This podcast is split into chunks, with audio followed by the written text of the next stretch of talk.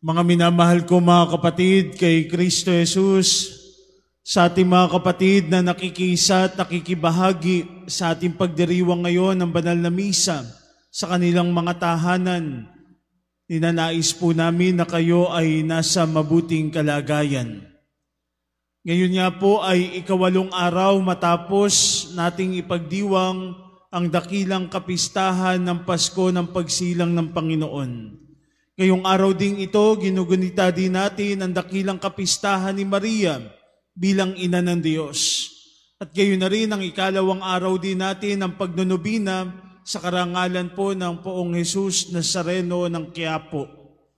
Marami tayong ipinagdiriwang ngayon. Ngayon din ang unang araw ng taong 2021. Bagong taon. Happy New Year po sa inyong lahat. Maligayang bagong taon sa bawat isa sa atin. Siguro no kung ang Diyos magsasabog ng kanyang biyaya, ng kanyang pagpapala ngayong taong ito, marahil kayo po ang unang-unang makakatanggap nun. Kasi bago pa magbukang liwayway, bago pa bumukas at makita natin ang araw, nandito tayo sumasamba, nagpupuri sa Diyos, nagpapasalamat sa kanyang mga bigay, sa kanyang pagpapala, sa kanyang grasya, sa kanyang blessing, ika nga. Meron po akong tanong, kumusta po ang naging 2020 ninyo? Alam niyo sa eskwelahan, kapag sumasapit po yung end, yung katapusan, kalimitan po yung guro, yung teacher, nagbibigay po yan ng grado sa kanya pong mga estudyante. Siguro no, kung kayo po yung pagbibigyan ko ng grade sa taong 2020, ano po yung grade na ibibigay nyo sa taong 2020? Kung kayo ay isang guro at uh, bibigyan kayo ng pagkakataon para magbigay ng marka para doon sa taong 2020, ano po yung ibibigay ninyong grade? Ano po? 50? 60? 70? Meron ba magbibigay ng 80? 90? 100? Kagabi po sa akin misa, uh, tinanong ko rin po yon sa mga nagsisimba doon po sa Kainta. At uh, merong mga nagtaas ng kamay nung sinabi kong 50. Meron din nagtaas ng kamay nung sinabi kong 60, 80, 90, at kahit 100. Merong nagtaas ng kamay. Kung kayo, ang tatanungin ko, anong ibibigay ninyong grado? Alam ko po, hindi naging madali ang taong 2020 para sa ating lahat. Sinimulan ito sa pamagitan ng pagputok ng bulkan, ng taal. Nandoon yung hirap at sakit din sapagkat kahit tayo naapektuhan dito nung abo sa ating mga bubong, sa ating bakuran, pumunta tayo doon sa Batangas para magpaabot ng tulong sa ating mga kababayan. Nandoon na dumagsa din ng tulong.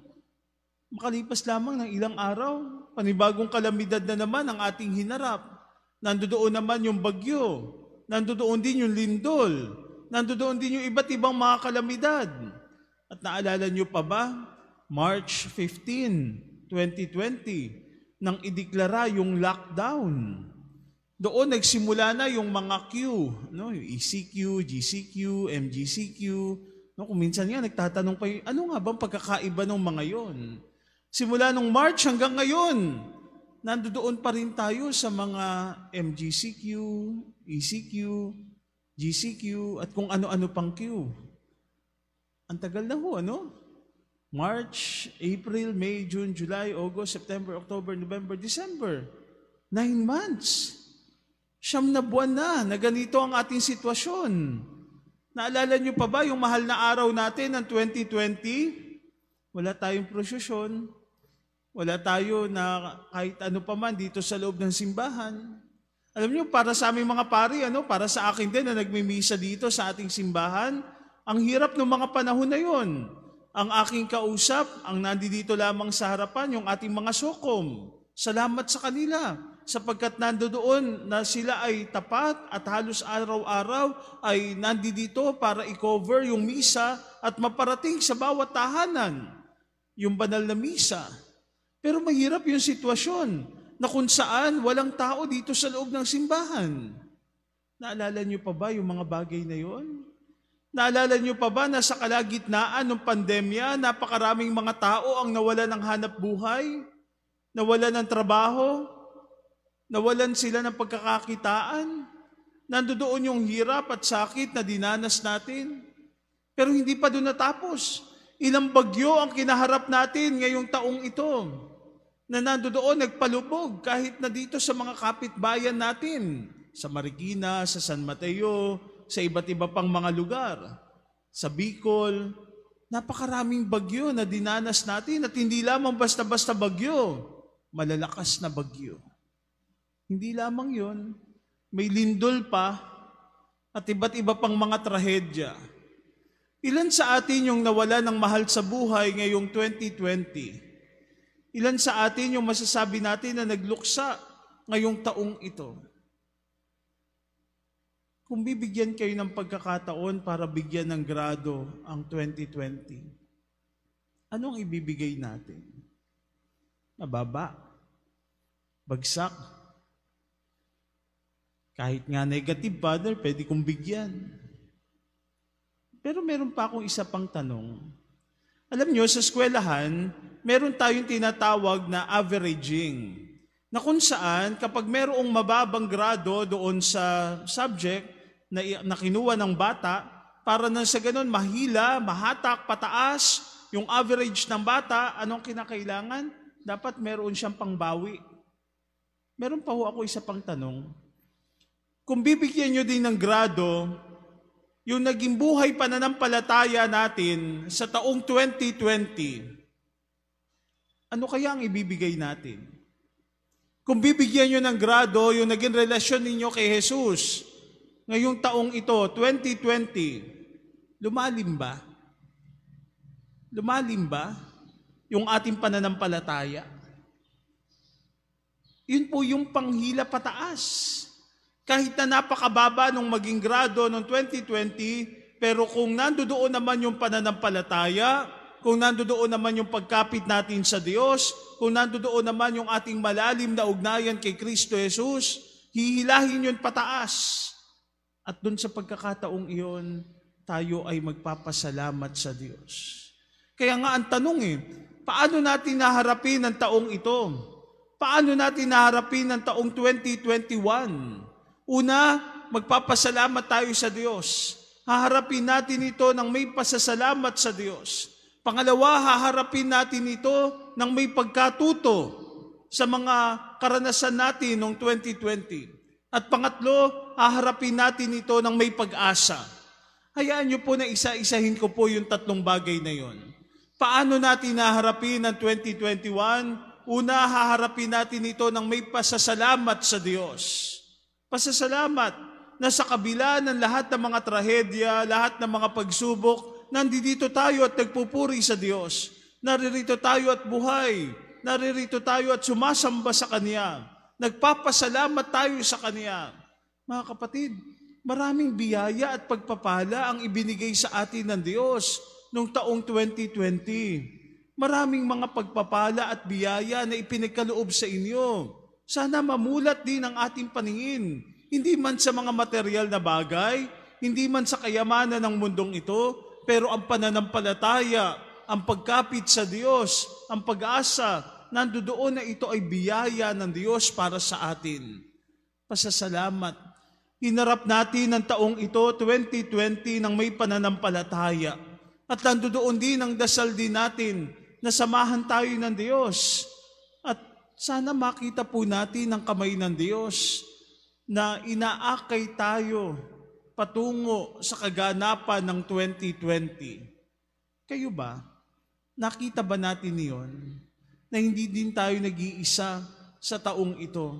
Bagamat mahirap, masakit, maraming pagsubok ang pinagdaanan, pero nandito si Jesus. Kasama natin si Jesus. Kaya tayo nagpapasalamat sa Kanya. Pangalawa, paano natin naharapin ang taong ito? Haharapin natin ito ng may pagkatuto. Anong natutunan natin sa 2020? Natutunan natin sa 2020 yung importansya ng pamilya. Nung panahon na kung saan tayo ay naka-lockdown, Nandoon na tayo ay pinagsama-samang muli. Dati-dati, bising-bising magtrabaho, aalis ng bahay, pag uwi mo, nandoon na matutulog ka na lang, pagod. Pero binigyan tayo ng pagkakataon ng Panginoon para magsama-sama bilang pamilya. At doon nakita natin yung importansya ng pamilya na kinakailangan magkaroon ng komunikasyon, kinakailangan magkaroon ng ugnayan. Teka, kumusta nung panahon ng lockdown? Napalalim ba ang ugnayan ng pamilya? Teka, kumusta kayo nung panahon ng lockdown? Nakausap nyo ba ang mga anak nyo? Baka mamaya kahit na nando doon, physically present, pero nagsa-cellphone, nag internet hindi rin nagkikita-kita. Nasa isang bahay, pero parang wala din. Kasi hindi lumalabas ng kwarto. Hindi nakikipag-usap. Iba-iba pa rin ang oras ng pagkain. Doon nakita natin yung importansya ng pamilya. Ano pa ang natutunan natin sa 2020? Natutunan natin sa 2020 yung importansya ng buhay. Buhay at kalusugan. Na importante pala na malusog ang ating pangangatawan. Importante pala na inaalagaan natin yung ating sarili. Nandoon yung ating proteksyon sa ating sarili na kinakailangan ay walang virus. Kaya nga tayo may face mask, may face shield, tayo ay merong social distancing. Bakit? Kasi importante yung kalusugan. Nakikita ba natin yon? Natutunan ba natin yon? Ano pang natutunan natin sa 2020? Natutunan natin sa 2020 yung importansya ng edukasyon. Na kahit na may pandemya, tuloy pa rin ang pag-aaral. Maraming mga pagkakataon, pamamaraan kung paano tayo pwedeng mag-aral. At sana nandoon din yung importansya at pagpapahalaga natin sa edukasyon. Ano pa ang natutunan natin sa 2020? Natutunan natin sa 2020 yung importansya ng pananampalataya na kung saan hinahanap-hanap natin yung pagsisimba. Hinahanap-hanap natin na tanggapin natin si Jesus sa Eucharistia. Hindi ko alam kung totoo yun, ano? Halos kakalahati lang tayo dito sa simbahan ngayon. No, na, nasaan na ang mga nagsisimba? Oh, Father, napuyat kagabi. No, uh, na sumalubong sa bagong taon. Pero pinakamagandang pagsalubong sa bagong taon ay ang pagsamba sa Kanya. Ang pasasalamat sa Kanya. Natutunan. Ano pa ho ang natutunan ninyo noong taong 2020? Natutunan natin noong 2020 yung pananampalataya. Yung malalim na pananampalataya kay Jesus. At yun po yung pangalawa. Kung haharap tayo sa taong 2021, haharap tayo na may pagkatuto. At pangatlo at panghuli, paano tayo haharap sa 2021? Haharap tayo ng may pag-asa. May pag-asa. At hayaan niyo po nagabayan tayo ng mga pagbasa natin ngayon kung paano tayo haharap sa 2021 ng may pag-asa. Sa ating ebanghelyo ngayon, narinig natin yung katulad na ebanghelyo na binasa noong misa sa pagbubukang liwayway nung araw ng Pasko. Ganitong oras din, ako rin ho ang nagmisa nung araw ng Pasko, na kung saan itong ebanghelyo rin ang binasa. At hayaan niyo po na dito rin ako kumuha ng tatlong bagay kung paano tayo haharap ng may pag-asa ngayong taong 2021. Sabi sa ating ebanghelyo ngayon, nagmamadali ang mga pastol na pumunta doon sa Bethlehem para makita si Jesus. Pagmamadali. Pagmamadali. Ikaw ba, lagi ka ba nagmamadali? Bakit ba nagmamadali ang isang tao? Nagmamadali ang isang tao kapag late na siya. Nagmamadali yung isang tao, kuminsan kapag meron siyang ginagawang kalokohan. Kinakailangan niyang gawin ng madali para na sa ganon makatapos at makatakas. Nagmamadali siya kapag meron naghihintay sa kanya at pagkatapos kinakailangan makipagkita pa siya doon sa iba pa. Pagmamadali. Marami tayong minamadaling mga usapan, lalo na kapag ayaw natin yung ating kausap. Kinakailangan mabilis, kinakailangan pagkatapos, sige, alis na. Pagmamadali. Yun ba yung tinutukoy na pagmamadali sa ating ebanghelyo ngayon? Hindi po. Ibang klaseng pagmamadali yung sinasabi sa ating ebanghelyo ngayon. Yung pagmamadaling sinasabi doon ay sapagkat narinig nila ang ibinalita sa kanila ng anghel na mabuting balita. Nando doon yung pagmamadali nila na makita ang mabuting balitang iyon. Hindi pala yung pagmamadali dahil late ka na. Hindi pala yung pagmamadali dahil ayaw mo yung kausap mo, magmamadali ka na lang para nang sa ganoon ay makaalis ka na kaagad. Pero ang tinutukoy ditong pagmamadali ay pagmamadali para makita natin si Jesus. Para makasama natin si Jesus. Para makatagpo natin si Jesus. Mga kapatid, yun yung pag-asa. Si Jesus yung pag-asa natin ngayon 2021. Hindi natin batid kung ano man ang mangyayari ngayong taong ito. Pero saan tayo kakapit? Saan tayo aasa? Kay Jesus. Siya lang naman ang masasandalan natin. Kaya nga sana nandoon yung pagmamadali natin na pumunta sa Kanya. Pangalawa, sa pangalawang bahagi, sa gitnang bahagi ng ating ebanghelyo ngayon, sinabi doon na matapos makita ng mga pastol si Jesus at ang kanyang ina at ama, nandoon na sila'y umalis na may pagpupuri sa Diyos. Yung pag-asa pala, kaakibat ng pag-asa, yung pagpupuri sa Diyos. Hindi ka makakapagpuri sa Diyos kung nawawalan ka na ng pag-asa. Hindi ka makakapagpasalamat sa Diyos kung wala ka ng pag-asa. Yung taong nawawalan na ng pag-asa, hindi na yan lumalapit at nagpupuri at nagpapasalamat sa Diyos. Sana puno pa rin tayo ng pag-asa, lalo na ngayon 2021. Panibagong simula, panibagong taon, panibagong buhay, panibagong pag-asa. At si Jesus ang ating pag-asa. At sa huling bahagi ng ating ebanghelyo, ibinigay yung pangalan ni Jesus. Jesus ang kanyang pangalan. Ano bang ibig sabihin ng Jesus? Ang Diyos ang siyang magliligtas. Ang Diyos ang siyang magliligtas. Mga kapatid, bagamat hindi natin alam ang bukas, kung meron pa bang coronavirus sa taong 2021, hindi natin alam kung ano na naman bagyo, lindol at sakuna ang kakaharapin natin ngayong taong ito. Pero napakalaking konsolasyon yung pangalang Jesus.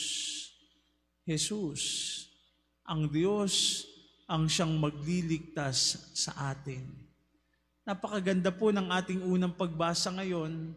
Yung ating unang pagbasa ngayon ay patungkol sa blessing, pagpapala, pagbebendisyon, na ngayong araw na ito, unang araw ng taon, hinihingi natin sa Panginoon yung kanyang blessing, yung kanyang pagpapala.